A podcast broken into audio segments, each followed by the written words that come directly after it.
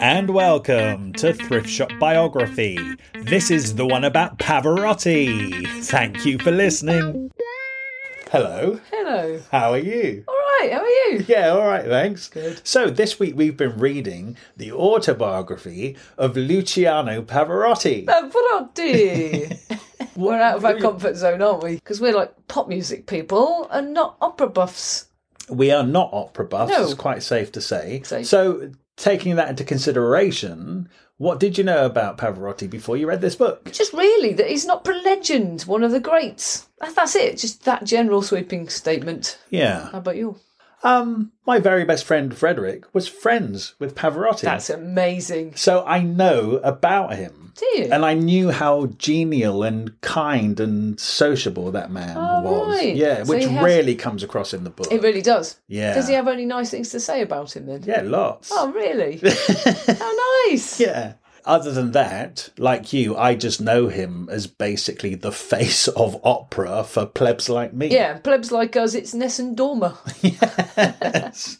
Oh, and of course, he's done all those concerts in the 90s with the singers of the day. So, Joan Osborne, who I love, there's like a duet. And of course, Grace Jones. Yeah, Grace Jones talked about him because they did a duet. Yeah. So, that's also how I know him Pavarotti and Friends. He did this series of concert in the 1990s called Pavarotti and Friends, where he would take the pop singers and do duets with them. Right. So, he is just an icon of opera for the masses. He is. also very well regarded within the world of opera itself. Hmm. Because I know, for example, other opera singers who cross over to the mainstream aren't necessarily so highly regarded within the world of opera. Okay. I think Katherine Jenkins, I could be wrong with this. Oh, like some of them have got popular just because went into some sort of reality world and got popular. Whereas he was an amazing personality and a genius at opera. and did all that intensive training for years Yeah. and years and is bona fide Italian. We should just tell Let's talk. story. Yeah, let's tell it. anyway, he was born in 1935. In Italy, Yeah, Modena. Medina. Modena, Medina? I think it's Modena. I did ask an Italian person. What did they say? I think she said Modena. Because it's home of balsamic vinegar, isn't it? What is? Modena. If you look at any balsamic vinegar, it says Modena on it. Does it? Yes, I checked. Didn't know that. Yeah, he doesn't mention He that. doesn't mention that he comes from the home of balsamic I know. vinegar. I love balsamic vinegar.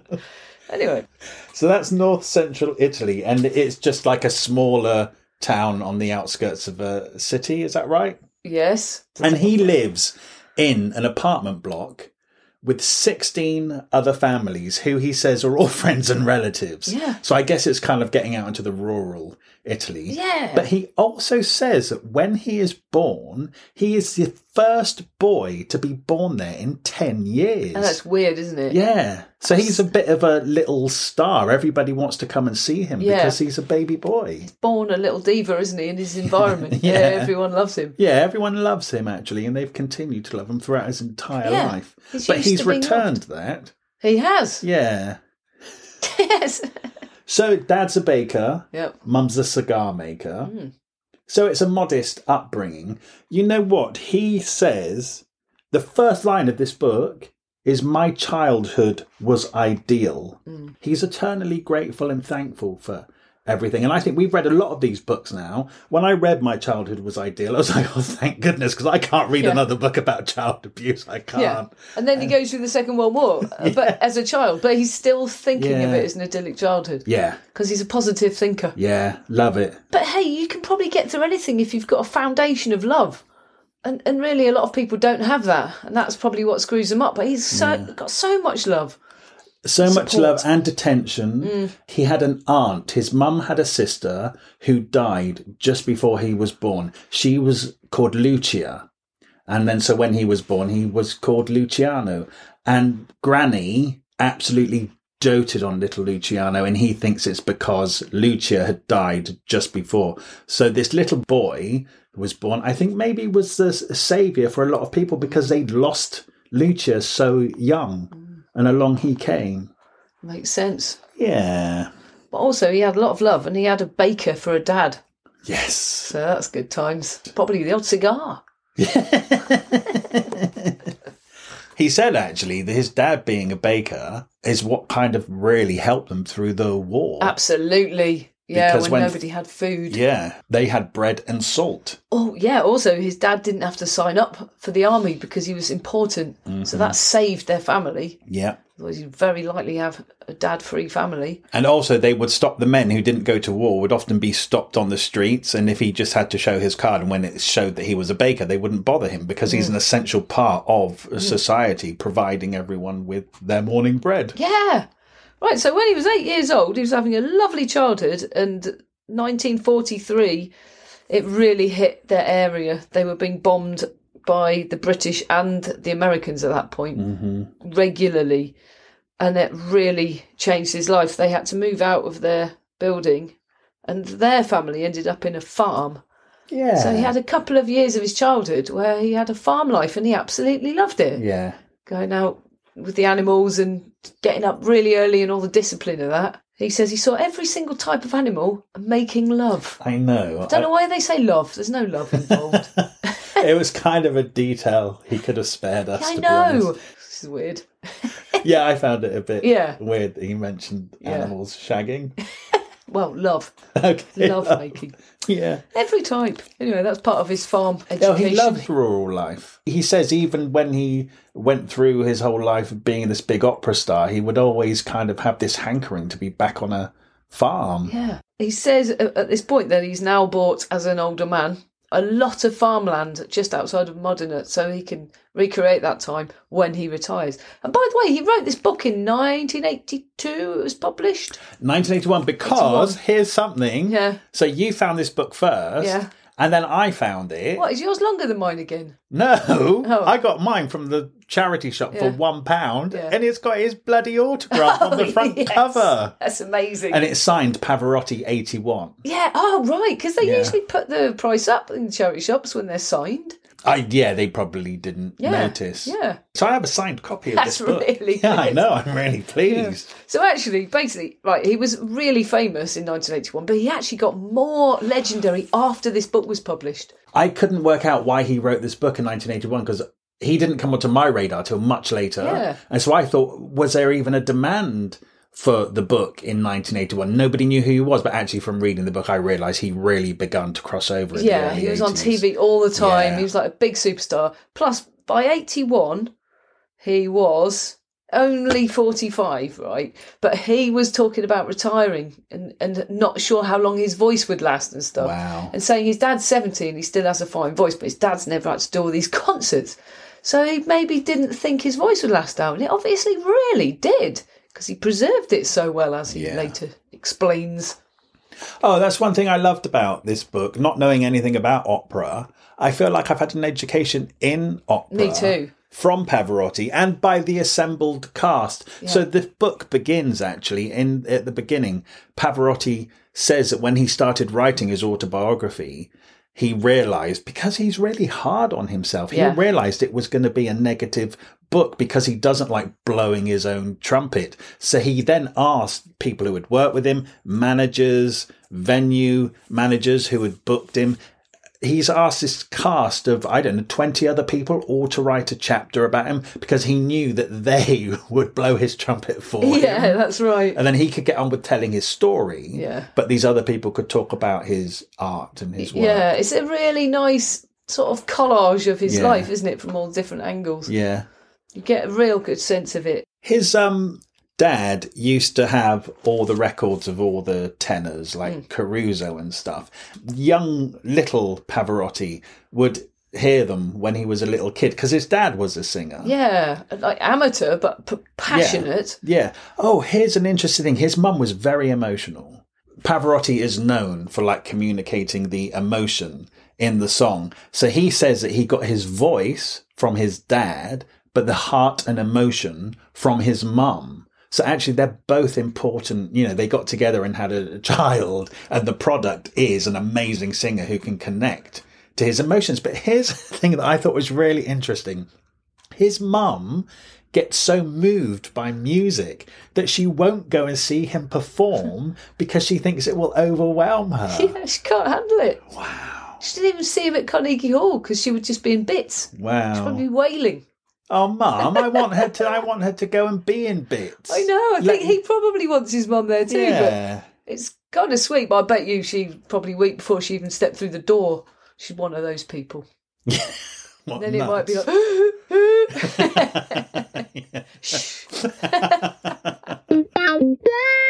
oh, it's World War Two. It's World War Two. Wow, so he's eight years old, and it's a terrifying. Oh. It's it's very close to them, even though they fled to a farm. It's absolutely all round them. So they say that some of the partisans call on their house to ask for bread.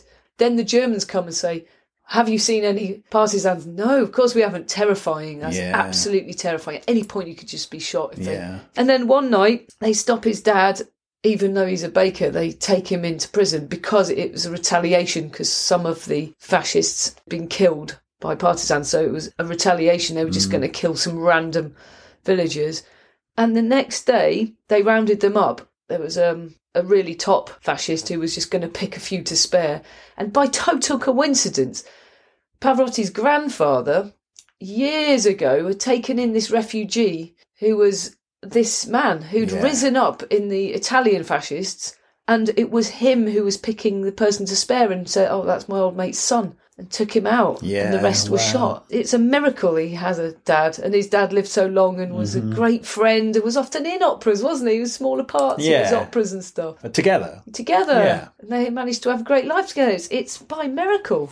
And he said, you know, although he's still a happy kid, he's wandering about. He can see a lot of his neighbours dead on the streets. Yeah. Some of the neighbours are hung. You know, it was really shocking.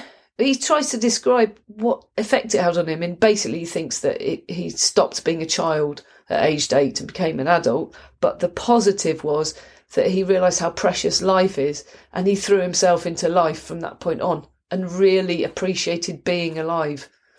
It's a shame then that at the age of 12 he went into a coma. It is a shame, although it, it backed up his, his belief when he survived it Yeah. he was very lucky to be alive. So he just got some blood infection. Yeah. And couldn't walk. He was read his last rites by a oh priest. Oh my god! He said he's lying in bed. no, he's lying in bed, and his mum's with him, and people are coming in to see him, and the mum's just saying, "Oh yes, he's on his way out." He's like, they go, I can hear you. then they sent for the priest to administer the last rites, and the priest come in and said, "It is time now, little boy, to prepare yourself for heaven." Blimey. That must be terrifying Yeah, for a right. twelve-year-old. The lesson from this would be if your kid's in hospital, just read them nice stories and tell them everything's going to be fine. He did say his mum was over emotional. I bet she's at the side of the oh, he's gonna die. Oh he's gonna die. Poor little boy. Then he says a tenor came to sing in town, and his name was Beniamino Gigli. Yes. Gigli? I'm going to say that's exactly right. Okay, good. And little Pavarotti, when he'd been listening to his dad's records, so when this tenor came to town to sing, he was so excited. And he said he ran backstage and threw his arms around him and just wanted to impress him. And he said to him, When I grow up, I want to be a tenor. Gigli patted him on the head and said, Very nice, young man. And Pavarotti was like, I need to keep him talking for longer. So he said to him, How long did you study for? And Gigli said, I am still studying even though he's at the top of his game every day, he is still learning his craft. And Pavarotti said that has really stayed with him Yeah. and all through his career. Great attitude. Yeah. I totally ap- agree with it, don't you? He was quite athletic as a young man. Yeah, he loved sports. He would play six to seven hours a day. Yeah, he was out all the time playing, wasn't he? And he actually reckons that's one of the reasons he got large when he got older because when he switched from running around all the time to singing, he still carried on eating the same amount of food. Right, he wasn't it. burning it up. Mm-hmm. Yeah. He said that his mum encouraged singing as a vocation in life, but his dad didn't Yeah. because his dad was a singer and knew how hard it was. And like Pavarotti says, his dad had taught him that just because you've got an amazing voice, that's not everything you need to be successful in singing. It relies on so many other factors. So Pavarotti said to his mum and dad, he said, I've got a proposition for you. If you support me until I'm 30, if I haven't made it as a singer, I'll find a way to support myself. Yeah, which is amazing because he says this at what? He's like 17, 18? Yeah. It's a long time to support your son. I know. It's quite egocentric, isn't it? To go to your mum and dad and say, I want to be a singer. If you support me until I'm 30. 30, yeah. Yeah. It's a long time, but they knew it takes that long. Yeah, they did. They weren't, yeah. And he does say when he says support, he just means I just want to sleep in your house and eat your food. Yeah. But I bet he ate a lot. but he did. and to be fair, he got himself a job at the same time. Actually, he got yes. himself a teaching job, so it was. Oh, he loved being a teacher, didn't he? You're being sarcastic. Oh my god, it made me laugh so much. He said, got a part time job as a teacher, $8 a month. He said, I didn't like the students. I wanted to kill every single one of them. I love because this is such a nice man yeah, talking. everyone's always romantic about kids, aren't they? And he's like, no, little brats. He hated it. yeah. He really, but he did it for two years. Yeah, no, stuck it out. Yeah. Yeah, he, around this time, he met his wife, Adua Veroni, who was training to be a teacher at that time. She actually became one, and yeah, he couldn't really support a wife, so he couldn't get married. He hadn't got married yet because he didn't have enough money. So he got a job as a salesman, Insurance. insurance salesman, which he was very good at because he's got a real people thing. People love him, and he loves them. The key to people loving you is if you actually like them Yeah. and he's so interested in everybody. It says at one point in this book he will talk to the a taxi driver in the same warm tone as he'll talk to the head of the Met or anybody because he just loves all people. He doesn't see the difference in them. No, I was trying to remember which book it was, and I think it was Madonna's brother. Pavarotti was playing the Lincoln Center, and him and Madonna had gone backstage to meet him. And they said when Pavarotti came in the room, he didn't make a beeline for Madonna like everybody else did. He went round and he shook every single person's hand and said, Hello, I'm Pavarotti. How are you? Like literally everyone, like everyone was equal, and he was going to talk to everyone.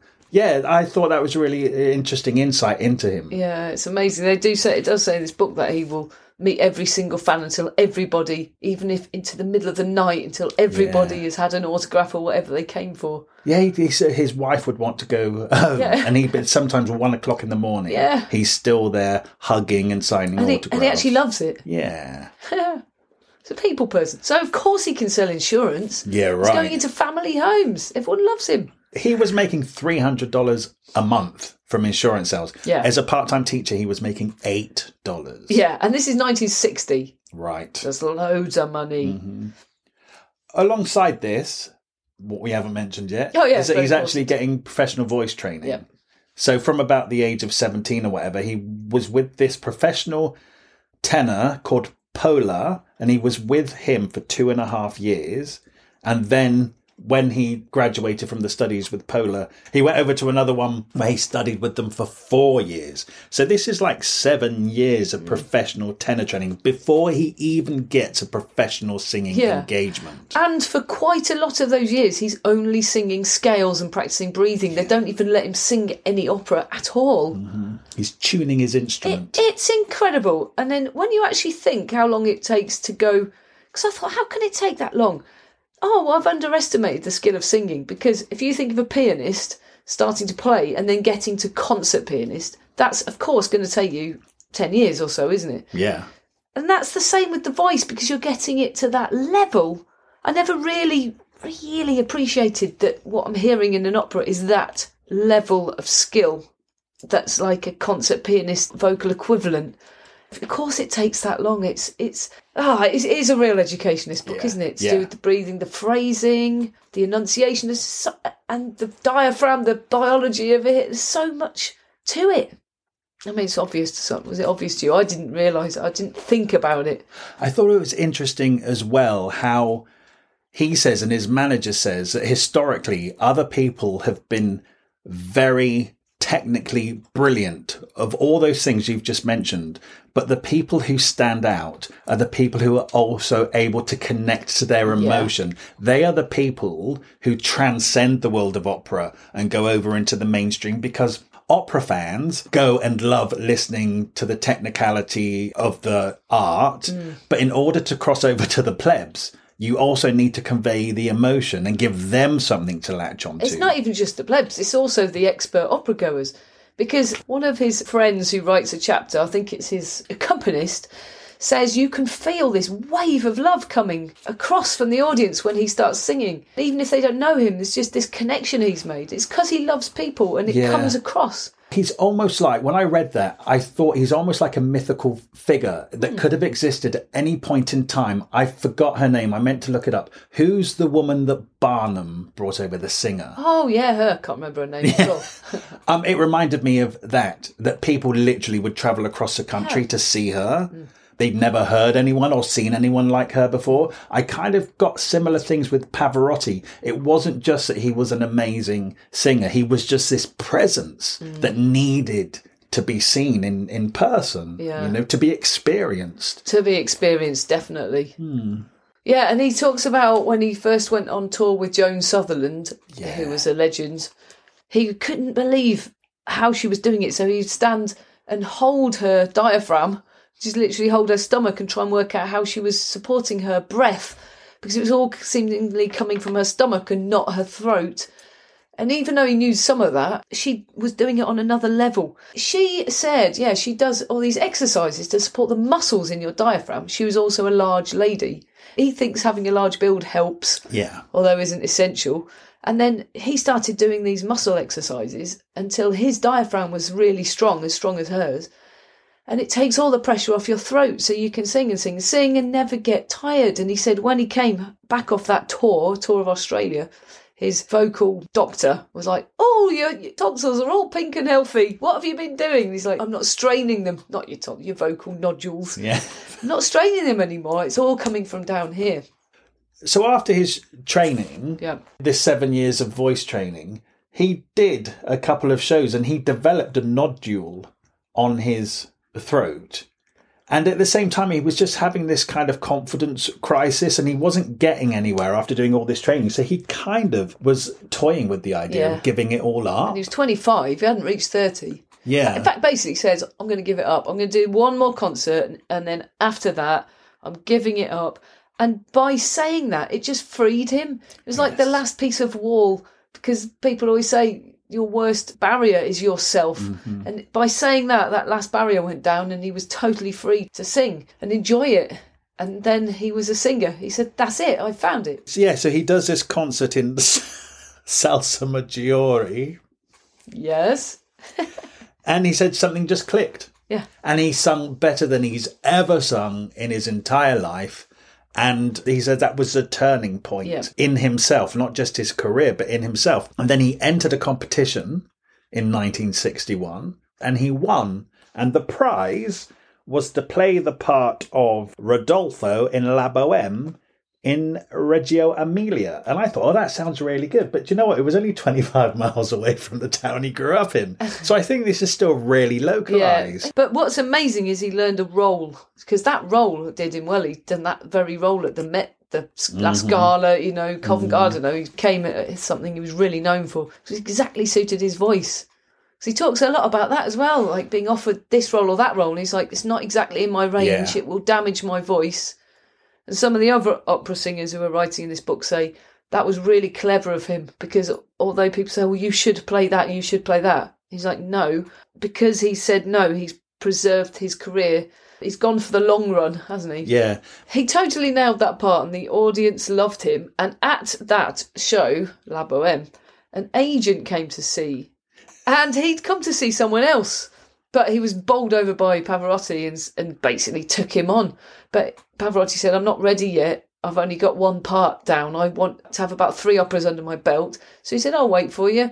But eventually, it was that very agent. He was a top opera agent, and he got in parts by saying they'd phone him and say, "Can we have this top opera singer?" He said, "Yes, I'll arrange that if you'll also take this young unknown in a smaller part." And that's how he got him in. But he said even that took time, mm. and it was only down to the fact that this agent was so respected that if he was telling people this new tenor is good, well, he must be good. Because there's a lot of tenors around, you know? Yeah, he does say how hard it is to get well known in opera because you can play all these massive opera houses, but nobody at the Met in New York has heard of you. Yeah. And I wonder now because there's so much Royal Opera House live, live streamed, and in cinemas, you get a lot more famous more easily because they never televised any of this back Yeah. then. because he really put a lot of work in all around the place before he got in. Mind you, he had a, he had quite a lucky break fairly early on because he was playing Dublin Opera House. Hmm. That's kind of small gig. When this woman from Covent Garden was actually on a mission to find unknown smaller parts to cover at Covent Garden. Yeah, because she had Giuseppe Di Stefano playing Covent Garden, but he was notorious for bowing out of roles early and stuff and not doing the whole run. So she was always sure that when he was playing that she would have a young Italian tenor who could step in at short notice. And so she hopped over to Dublin to find a singer who might cover, because obviously you need somebody early in their career because you want to bring them over, but they might not ever get the chance to sing. Yeah, exactly. So she found young Pavarotti in Dublin and was blown away by him and said, Look, I don't know if you're going to want to do this, but we've got Di Stefano at the Covent Garden Opera House. I just need somebody there in case he doesn't fulfill his run. Yeah, an understudy basically. Yeah. And he and he agreed to come over. Yeah. And then Di Stefano did one and a half performances. The half is terrifying, isn't it? and Pavarotti took over. Yeah, he took over and did the rest of the whole run at Covent Garden. And he was a hit. yeah, right? went down a storm. Yeah. And that made his name in London. And then he did Glyndebourne from that as well. So he's well known in London mostly. That was his first big hit, really. But also, the key to his career, kind of also moving on a bit, is the Joan Sutherland Yeah. connection. Now, how that happened was the woman who was the booker for the Covent Garden Opera House used to manage Joan Sutherland or work with her in some capacity and her husband. Yeah. And Joan Sutherland was going on tour and needed a male voice for a couple of the songs. So this woman from Covent Garden Opera House said, "Oh, you need to come and hear Pavarotti. He's also such a nice man, so it will be a joy to tour with him." Joan Sutherland and her husband said the thing that really won it over was that Pavarotti was tall because Joan Sutherland is this towering giant, and every other man they get to duet with, they said it looks like her son, little boy, and the fact Pavarotti was tall was just like great. Yeah. And so that was the beginning of a long relationship, and he went to Miami, they toured Australia, mm. and of course, the whole world at this point is coming out to see Joan Sutherland. She's possibly the most famous opera singer in the world, so, and he's been chosen to sing with her. This is a real consolidation. Yeah, it goes on years as well, doesn't it? And plus, that breathing thing he said was the very last thing that he needed to become a, an amazing singer. Yeah, he learned so. It was a really uh, important part of his career, Yeah. and he really learned a lot. And Yeah. and they just seem to love him, and he loves them. There's a chapter in the book of the two of them, and it's such theatrical banter, isn't Yeah, it? Yeah. Oh, he used to take time off in his family home by the sea. That would be nice, wouldn't it, Richard? wouldn't it be nice time off? Yes, Joan. It's, it's, it's really good. When he was hanging out with friends from Glyndebourne, he was out riding a horse and he hurt his ass so much he couldn't even sit down. A phone call came from Sunday night at the Palladium, and it was a Di Stefano again. Yeah. dropped out last minute. So God, he, he went, sounds like a nightmare, doesn't well, he? Well, he's made Pavarotti's career, hasn't he? yeah. He said that he didn't want to do it because his ass hurt so much. Yeah. And they had to explain to him, you don't understand. Sunday night at the Palladium is like the Ed Sullivan show in America. Exactly. It will make, it can make a career. And it did. so get your ass on a train. You're sore ass. Sorry, very sorry ass. He said, he said, it was all a rush. They shoved a steak sandwich in my hand to give me strength, but all I wanted to do was sit on it to cushion my ass. so he sang on Sunday night at the Palladium with a really sore behind. And that made him famous. and the audience loved him so much. They invited him back to star, basically, to Yeah. star in his. And actually, then you realise that it's his relationship with the television audience that made him way more famous than even the operas. yeah. because he could reach more people in one night on television, they said, than some other famous opera singers have ever reached in their whole careers. And it's still the beginning of television, really, early 60s, isn't it? So Yeah.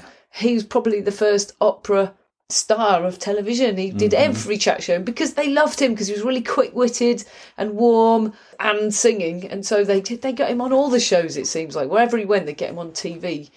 And I actually reckon that he brought opera into fashion in the 60s, 70s, 80s in a way that is probably needed right now because apparently according to opera people, it's really on a lull right now. It's really suffering. Actually, you're right because the English National Opera, I think, has Might "We Will Rock down. You" in it or yeah, something at the moment. and they are really in, under threat. Wow. The opera house itself, their patrons are dwindling.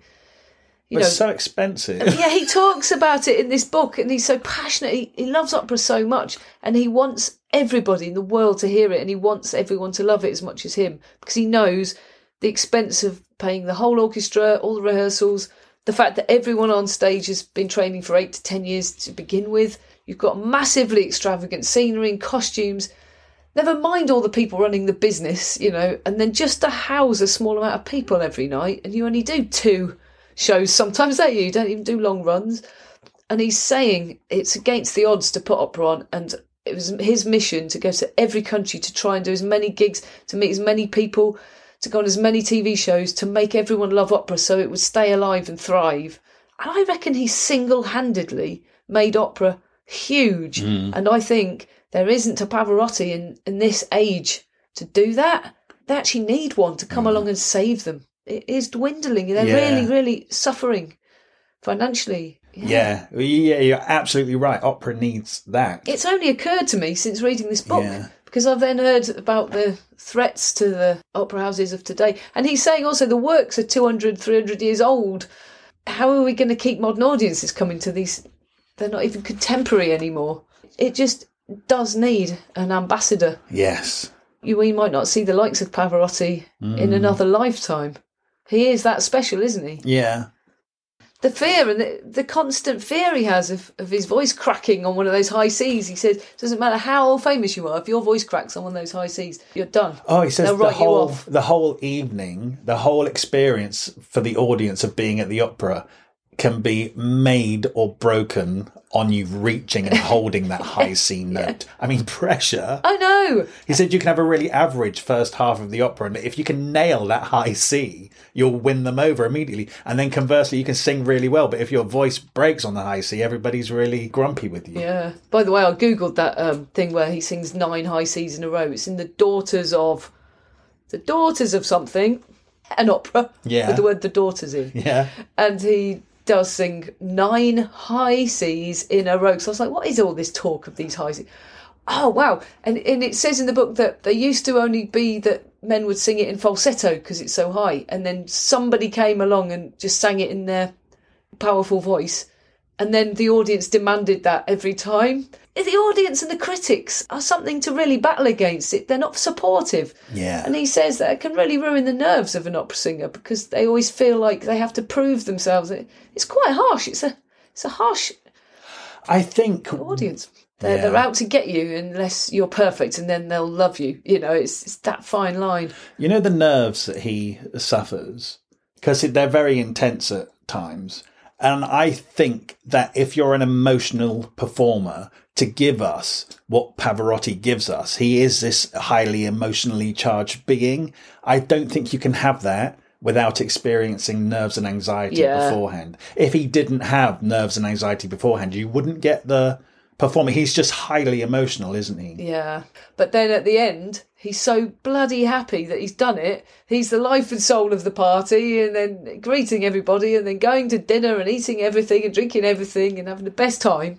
And that's when he feels the most alive. Yeah. That's when it's all worthwhile and the best job in the world. Yeah, I totally get that from this book. Yeah, he lo- he loves it, doesn't he? He loves Yeah. it, but it's hard. So he's kind of making it at this point, and he goes to La Scala, uh, but then he knows that the next territory to break is America. So he goes to San Francisco. Hey, there's this female opera singer who's also massively famous who grew up in the same Yeah, town as him at the really same time. She's she's the most famous soprano. Mirella Freni. Yeah, she's like one of the most famous sopranos in the world, and she, they came from the same town. Their families knew each other. Born in the same month. Yeah, they used to get the bus to school together. They had the same training teachers, and then they were in loads of operas together. Yeah. And he said, "I'd just be in the middle of a song and look out across the stage and go." Wow, I know her from childhood. That's my Yeah. oldest friend. I'm so happy to be on the stage with her. Yeah, because they were at San Francisco together doing La Boheme, and he got ill actually, and he credits her with getting him through it. She would bring him minestrone soup. But the downside of being ill in San Francisco is that very soon he had his debut at the Met in New York and he just wasn't well enough for it. He was going to be there for a run of about 20 performances. Well, he did his debut and he, all the reviewers came and they were actually okay with him. But in the end, Pavarotti had to admit defeat and Yeah. he went back to Modena and it took him three months to get over the illness. So he basically only did, I think, one or two performances at the Met after his debut, and then somebody else had to take over. I think he said he slept for three weeks solid. I mean, he was really, really ill, properly ill. Yeah. Yeah, but he did. He got his Met debut again. It took about eight years, and then it was triumphant. So he's made it Yeah. as an opera singer. And so what we have here, like when we talk about rock stars and all their albums, actually what happens now over the next few years is that Pavarotti basically sings in every major city with an opera house in a variety of roles and a variety of operas to much acclaim. And so he's the world's opera singer of choice. Hmm. Do you know what? He doesn't have a formal agreement with his manager. I know it's brilliant. They never signed a contract, and they're still together. Yeah. and they just trust each other. That's has to be unique in the world of music. It's really nice, isn't it? Yeah, really nice. And his manager is the one who really got him onto the telly and got him. But he also says because people have said to the manager, "Oh, Pavarotti's success is just due to your marketing." He said, "No, actually." He says he's not the only opera singer I manage. I manage about 10." And he says, "And I spend the same amount of time on all of them because it would be unfair to spend more time on a particular one." He says Pavarotti's success is due to his talent and the charisma of the man. People just really, really like him. I think also what brought him to the masses is the concerts as opposed to the opera. That's right. I was really interested to read this because it didn't even occur to me, and of course it's so obvious, how much harder doing a concert is as opposed to doing an opera. Because you're on stage on your own, Yeah. having to sing all of those powerful songs one after the other. You don't get to sit on the side of the stage for 15 minutes while the soprano does her bit. Gosh, that's hard work, I'm sure it? they'd factor in the other odd person because he had that assistant who was training up to sing that became his secretary. He'd put her on sometimes. Go, you sing that one. Oh, okay. She says, "Yeah." I mean, I'm sure there's a bit of a few breaks, but Yeah. yeah. you're basically on, and you've got no context for the songs either. Must be for opera lovers who kind of know this. Oh no, I think it's for people who don't know opera who just want to hear the greatest Well, hits, maybe. isn't it? Yeah, The- because another thing that made him epically famous is that he got a recording contract in London with some record company. So he was recording some of the classics. So if you went to buy an opera, you're often getting him singing on Mm-hmm. it. That's how you really, and that's how you get rich. yes. The concerts and the records is how you really clean up. His manager said at the beginning of the 1980s, um, the Billboard Top 40 Classical LP chart, Pavarotti had eight LPs in the chart. It's like Yeah. 20%. Yeah.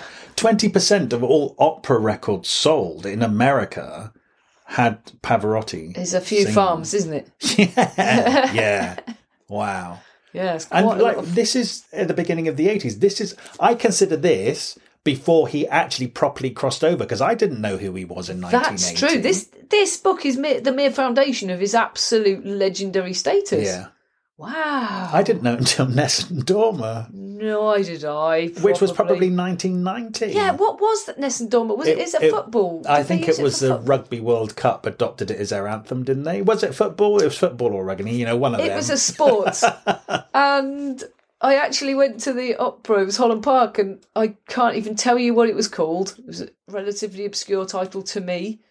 It was only a couple of years ago, and uh, that song suddenly, I was like, oh, I know this one. That's what it's like if you're not an opera person. I was, like, oh, this one's from here, is it? I think then that's the point of the concerts. Yeah. Is that the average person can go and hear the opera songs they know Yeah. that they hear on adverts on the telly Yeah. rather than have to sit through a boring opera. Probably, yeah. I'm not saying operas are boring. the I kind of sometimes ridiculous storylines and stuff. Yeah. Not always. Some are different than others. Yes, of course. Huge variety of When I say boring opera, I mean that's what the general unwashed how they consider it. I'm not Well, calling yeah, the but I wouldn't boring. be surprised if also major opera lovers go to the concert because you get a full orchestra. Mm-hmm. You know, you get the songs just pure. You would they too wouldn't have to sit through the sometimes farcical storylines and just get straight to the music that they love. So it's not just plebs, I reckon. I'll tell you, I've walked past the Met. Well, I've been to the Met. Must maybe it's why I was walking past it because I was going, and there's all these people, older old New Yorkers, getting out of cabs in furs, like actual furs with actual diamonds dripping off them, and I've never seen wealth probably anywhere in my life except coming out of cabs and going into the Met to their fancy seats. And I reckon somebody like Pavarotti is what's breaking through that because there aren't enough of those people to sustain mm-hmm. opera. You have to appeal to a wider range of people. And those people will die out. Then opera will die with it if you're not careful. What I don't like is that the English National Opera at the moment here in London give cut price tickets to under 25s. And I understand why they do that because they want to introduce it to the next generation because they're the people who are going to sustain it. But I think I'd like a cut price Yeah, ticket. yeah. I can't afford a full price ticket Yeah. to the opera. I bought a ticket once to Covent Garden that was so cheap I couldn't actually see the stage. Oh, I'm not wow. joking. I was behind the back person who was on a high chair, so I couldn't actually see beyond them to see the stage at all. So I stood there just listening. It's ridiculous. Yeah. I mean, I still want to see it, even if I'm right at the back. Yeah, right. I mean, there's a restricted view, and there's I can only see the ceiling. yeah. He did a I- I would film. kind- Did he do a film? He did a film. He talks about doing this film. Yes, Giorgio. And he says, I quite like to try acting, so he tried it. I googled it. You can watch the trailer. So it was an actual film. I couldn't get from the book whether it was made or not, but Looks it like is. some really dodgy 70s. Oh, I'd love to see it. Yeah, I'm sure it's really fun. And he plays an opera singer, a romantic. By the way, I really wanted to talk to you about this. There's a woman in this who's, uh, my God, what's her name?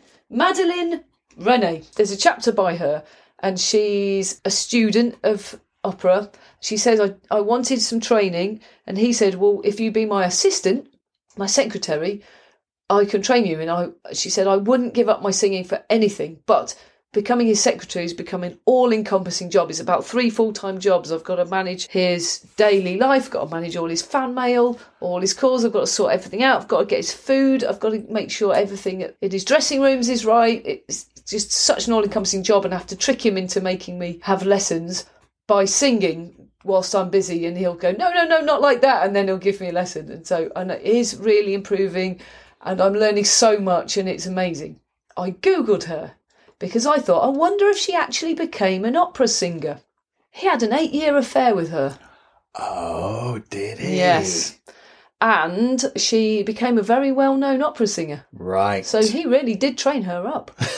and uh, his wife divorced him in the year 2000 because she was fed up of his infidelities. yeah. So this, I only googled that after I finished this book, and I was like, okay, so all your loving family life and going home to your wife and all the and your secretary who's got a chapter, it's there, it's all there, but it's not quite presented in the, quite how it really is.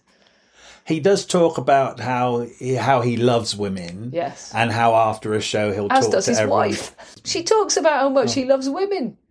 She says in the room, if he talks to men, he's very friendly, but if there's a woman, he completely changes and he goes all weird. Now, I think it's because he grew up around all these women. Yeah. So she's excusing it, but then she has to go home to raise the daughters. Yeah. So she's not there.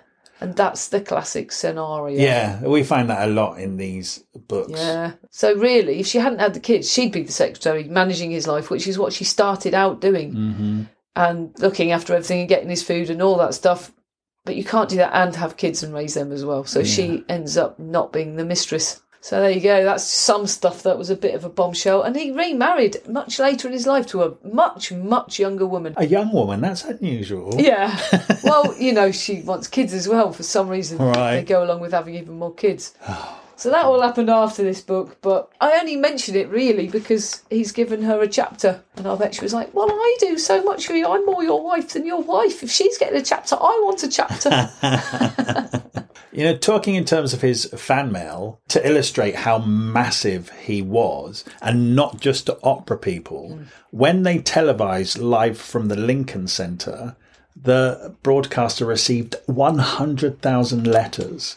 Isn't that astonishing? Absolutely immense. That's people that have been motivated to pick up Yeah. a pen and and send something to this man who moved them through the TV. Yeah, amazing. Yeah, really amazing. Yeah. Oh, so we got we don't have to, but this plane crash is really oh, cool. yes. If you can have a cool plane crash, but it's filmic because it's 1975 and he'd been suffering from a depression. The first one he really had, and he thinks it's because he spent all his life trying to get to his goal, and then he was at his goal. He was at the height of his game, and he didn't know what else to aim for. And sometimes you need a goal, and so he was depressed. And then he was on a plane from New York to Milan with a friend of his, and he liked to sit in economy class because he liked to sit over the wing. 'cause He was a nervous flyer. The wing he felt like the safest place. But he also says he likes to fly in economy because he prefers the people he meets hmm. in economy. They're just he's so nice. I know. I would like to fly in first class, so I wouldn't have to meet the people in economy. Whereas he specifically, well, he can afford to fly at the front of the plane. You'd have to try both to then weigh up the options. yeah, all right, yeah. Who knows? But anyway, the plane essentially, bad weather, it essentially came down at a crazy angle, landed, went off the runway because the visibility was so bad, went into the grass. The wing hit the grass, broke off, the engine broke off, hit the plane. The plane split in two right in front of them. So his row, where the wing was, there was a drop to the floor in front of them. The other half of the plane was way over there. That, just the fact that it happened to be right there, oh, is is just like a film, isn't it?